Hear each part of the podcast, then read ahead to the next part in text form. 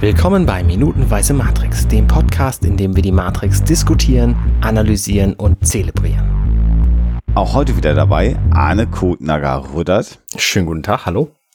Und wie schon in den vergangenen Tagen der Woche die fantastische Sarah Burini. Hi. Und wir sehen jetzt in Minute vierundfünfzig, wie der Kampf sich wieder ändert, denn Morpheus fordert ja im Prinzip Neo heraus und greift erstmal Neo an. Da hat sich jetzt ja erstmal nichts geändert. Also nee. der, der Angriff von Morpheus, den hatten wir gerade auch schon. Genau, aber jetzt quasi, also er, er stoppt dann irgendwann und sie verhaken sich so mit ihren Armen und dann sagt er, los, hör auf zu versuchen, mich zu treffen und treff mich.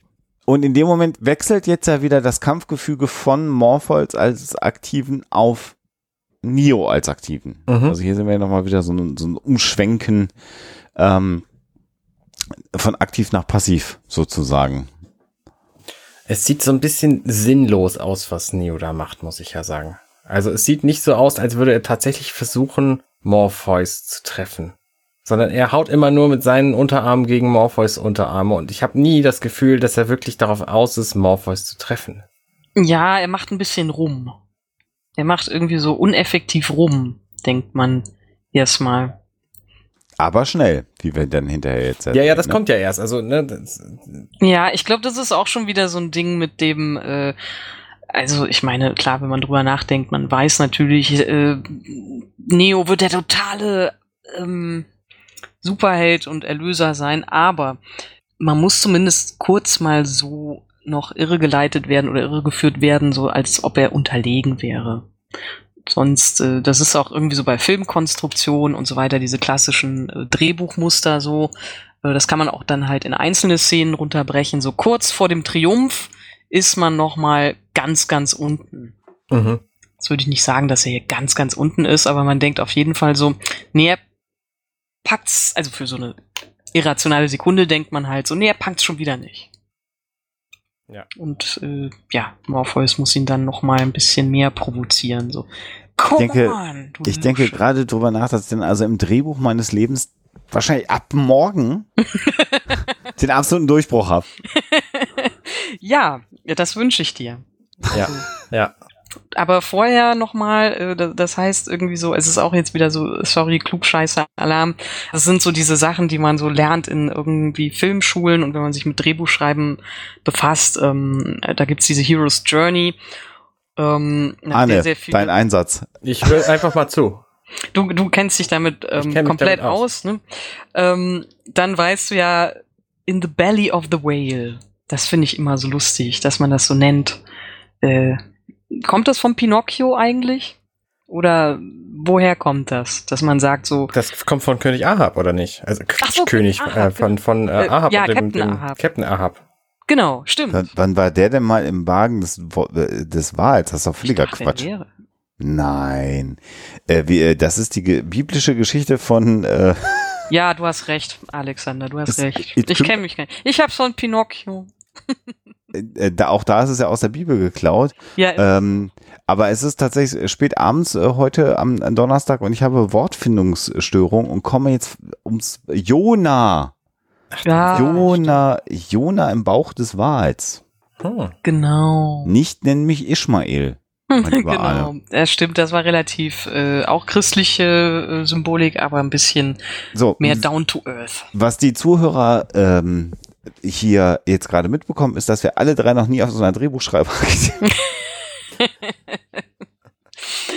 Ich habe es tatsächlich mal ähm, gelernt, ähm, aber ja, ich, ich wollte jetzt, ist jetzt auch gar nicht, ja, siehste, äh, ich wollte jetzt auch einfach nur so sagen, also A, fand ich das immer lustig, dass das in the belly of the whale heißt, ähm, weil, also dass man das einfach so durchzieht, dieses, dass man das so als Bild Schlimmer. beschreibt. Schlimmer geht nimmer, ne? Ja, vielleicht, ja. Und äh, B wollte ich einfach sagen, so hier sieht man nochmal so, es geht kurz bergab. Kurz bergab, weil sonst wirkt es nicht so geil, wenn er jetzt halt gleich seinen krassen Move macht. Neo. Ja. Mhm. Ja, was ist der krasse Move? Der krasse Move ist, dass er plötzlich so aussieht, als hätte er viele, viele, viele Arme, die gleichzeitig äh, genau. auf äh, Morpheus, äh, die gleichzeitig genau. an Morpheus dran rumfuchteln. Und Morpheus so, hä? hä? Ich finde es halt so lustig, wie er so diesen Fäusten hinterher guckt, so, was? Was geht ja. ab? Ja. Aber das ist halt tatsächlich schön, weil der sonst immer so, ähm, also der, der Morpheus-Charakter sonst immer total ernst und nicht zu beeindrucken aussieht in dieser Szene, so dieses und jetzt wird er da so ein bisschen, äh, jetzt bekommt er auch mal einen anderen Gesichtsausdruck. Ja. Und ich finde das lustig, wenn ihr bei Sekunde sechzehn seid, habt ihr diesen Frame? Ja. Der sieht geil aus, oder? Mit den vielen Fäusten. Ja, genau. Mhm. Ähm, ich finde auch ein bisschen doch, witzig, was danach ja. kommt, weil nämlich dann schlägt Neo Morpheus offensichtlich gegen die Brust. Doi, doi, doi. Und ohne, dass er sich groß bewegt, steht Morpheus hinterher, ungefähr vier Meter weiter hinten. Äh, Neo ist ihm aber gefolgt, denn Neo hält jetzt schlagend seine Faust vor Morpheus Gesicht an und Morpheus lehnt mit dem Kopf an einem Balken. Und der war einfach eben nicht da, weil sie eben mitten im Dojo standen. Stimmt, da weiß man noch so, man, man, man bekommt suggeriert so, sie haben sich auf jeden Fall bewer- be- bewegt und man hat es aber nicht mitbekommen, weil es so schnell ist. Bam. Ja, das ist auch eine Erklärung. Meine war einfach, das ist ein kontinuierlicher Fehler, aber gut. Ach so, ja, also, kann auch sein. Ich würde einfach sagen, so ähm, cool ist auf jeden Fall, wie die Faust da eintritt. Also wie die da vor äh, seiner Nase, vor Morpheus Nase stehen bleibt. Und das ist halt auch irgendwie so, Sekunde achtzehn ist auch wieder so ein super plakativer Frame. Mhm. Also was so die Kompis- Komposition angeht und eben zu zeigen, Morpheus ist jetzt auch beeindruckt. Das heißt, da geht was ab. Aber die Frage, die ich mir gerade stelle, Arne, ist, tatsächlich ist mir das so nie aufgefallen mit dem Sprung, also mit dem örtlichen Sprung im Dojo. Mhm. Ob ich recht habe. Ja, ob es, ob es äh, ein, ein wirklicher Continuity-Fehler ist, weil die, mit dem angedeuteten Schlag geht ja Morpheus Körper nach hinten und er trifft ihn. Das ist nicht nur angedeutet, wenn Welcher man angedeutete Schlag? Auf die Brust. Das ist kein angedeuteter Schlag, das ist ein Der trifft Schlag. er ihn, ne? Ja. Also da ist Kontakt. Aber wir sehen diese Bewegung, diese Seitwärtsbewegung von beiden Charakteren sehen wir gar nicht. Darauf wollte ich hinaus. Weil Neo also bleibt stehen in dem ja. Moment und Morpheus bewegt sich nicht immens weiter, denn man sieht im Hintergrund seinen Arm und der Schlag hat so ein, so ein paar Zentimeter zurück, aber nicht vier Meter. Ja. Oder interpoliert da, soll da unser Gehirn interpolieren und er ist halt soweit, keine Ahnung. Also ich glaube, wenn es sowas wie ein Continuity-Fehler ist, ist das bei so einer Action-Szene ähm, schwer rauszukriegen und ja, und es kann ja auch sein, dass, dass die gesagt haben, so, das sieht eh kein Schwein, außer Leute, die nachher irgendwie fünfzehn Jahre später unseren Film Frame für Frame durchgehen. Wer macht denn sowas? Ja, wer macht denn sowas? Völlig absurd. Voll, voll, voll Idioten, die sowas äh, auch nur jemals versuchen äh, äh, wollen würden. Überleg mal, da, äh, da war neunzehnhundertneunundneunzig, da war noch nichts mit Twitter und so. Ja, jetzt hast du nee. zugegeben, wann wir diese Aufnahmen tatsächlich gemacht haben. zwanzig vierzehn, nämlich fünfzehn Jahre später. Ja, so stimmt. Damn. Ja, ich habe auch vergessen, wann der rausgekommen ist. Und haben einfach vorausgesetzt zwanzig fünfzehn, dass du zwanzig achtzehn den Max- und Moritz-Preis gewinnen wirst. Oh, ja, zwanzig sechzehn war ich nominiert. Willkommen in der Matrix. Wirst du sein. Ja, genau, werde ich sein. Willkommen in der Matrix, genau. Das ist das wirklich ein Podcast, den ihr denkt, hier zu hören? Ähm, ja, genau, das ist ja die, das ist ja auch die Frage, die Morpheus jetzt Neo stellt. Ich kann dir die Tür nur zeigen, durchgehen musst du selber. Ähm, was ja genau das philosophische, also das, das äh, didaktische Thema der, der letzten Folgen war, ähm, was wir besprochen hatten, dass ähm, es eben nicht reicht, ihm einfach zu sagen, hey, übrigens, du bist der Auserwählte, du kannst das alles, sondern es sind Dinge, die Neo quasi für sich selber begreifen muss.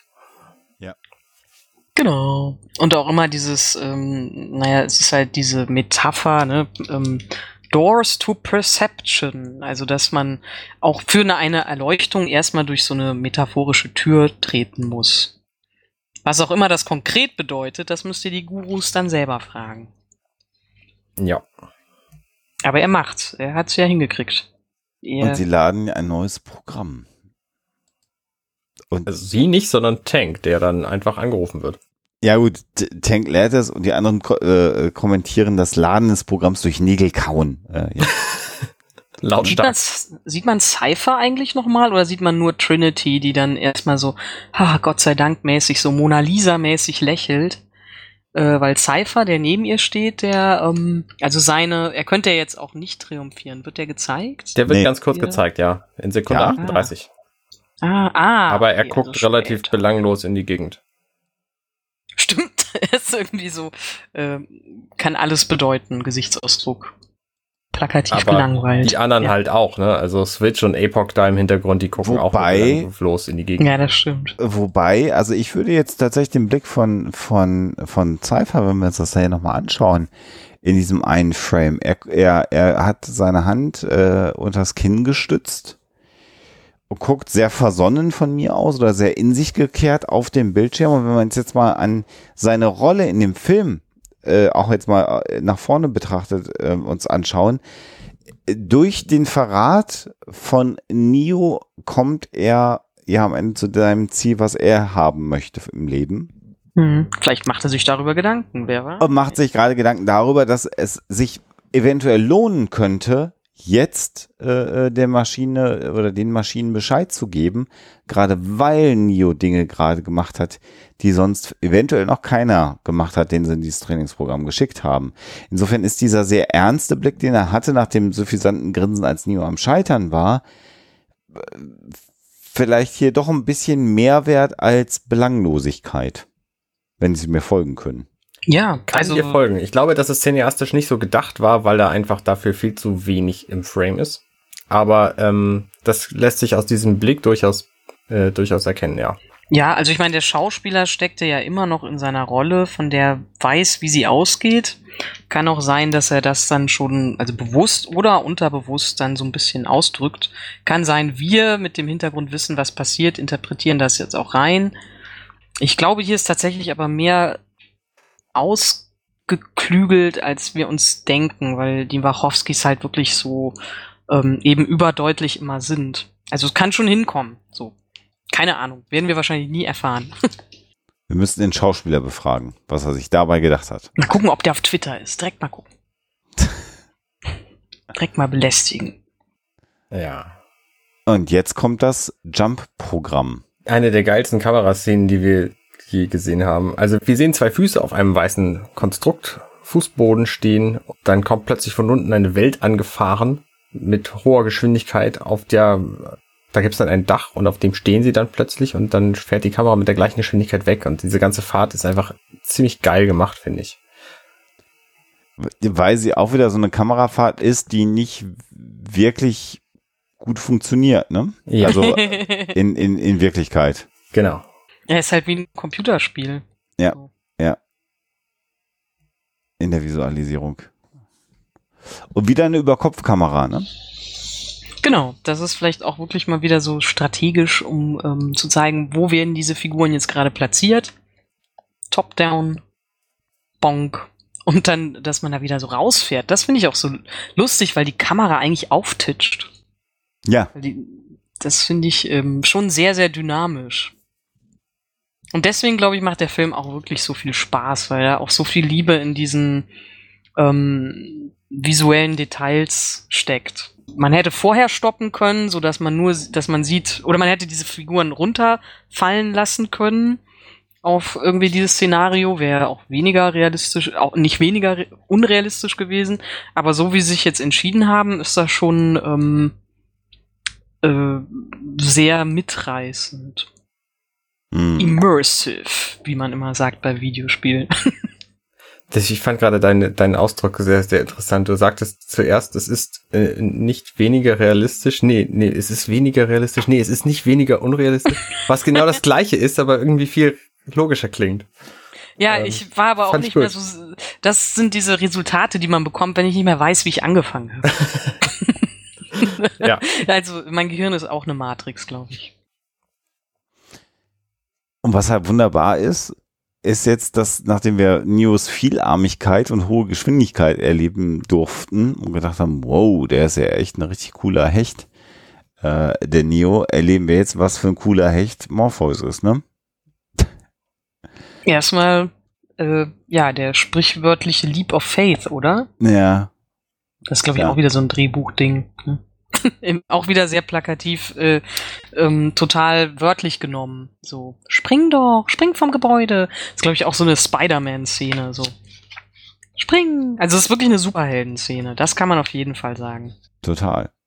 Ja, du musst deinen deinen Geist befreien. Also das ist so der, der Tenor dieses Monologs, den Morpheus da hält. Ja. Ähm, genau.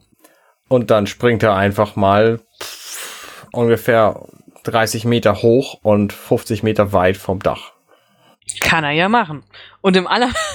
Also äh, er, nur er. Ähm, und im allerletzten Frame, oh, obwohl ich krieg's gerade nicht so hin, das darauf zu stoppen, aber wenn Morpheus losspringt und wenn man ihn dann so sieht in der Luft...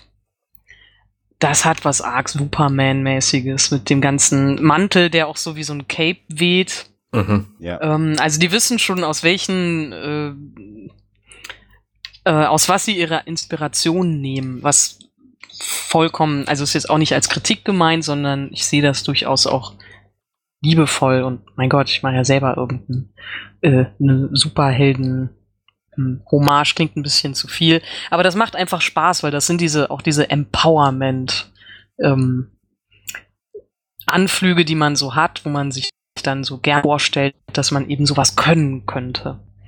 Das kommt so aus diesem Superheldenbereich und ich sehe das einfach, ich sehe da einfach eine totale Superman, du kannst fliegen, Spider-Man, du kannst auf jeden Fall darunter springen, Indiana Jones, Leap of Faith, das ist genau dieser Moment.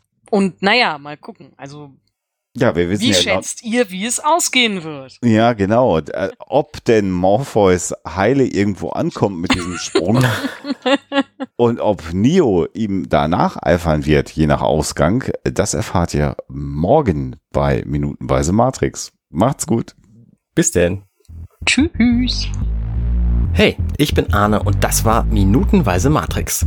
Wenn euch dieser Podcast gefällt, dann unterstützt mich doch ein wenig. Ich schneide, produziere und hoste diesen und weitere Podcasts wie auch andere Projekte im Netz. Informationen, wie ihr mich unterstützen könnt, findet ihr auf Compendion Punkt net.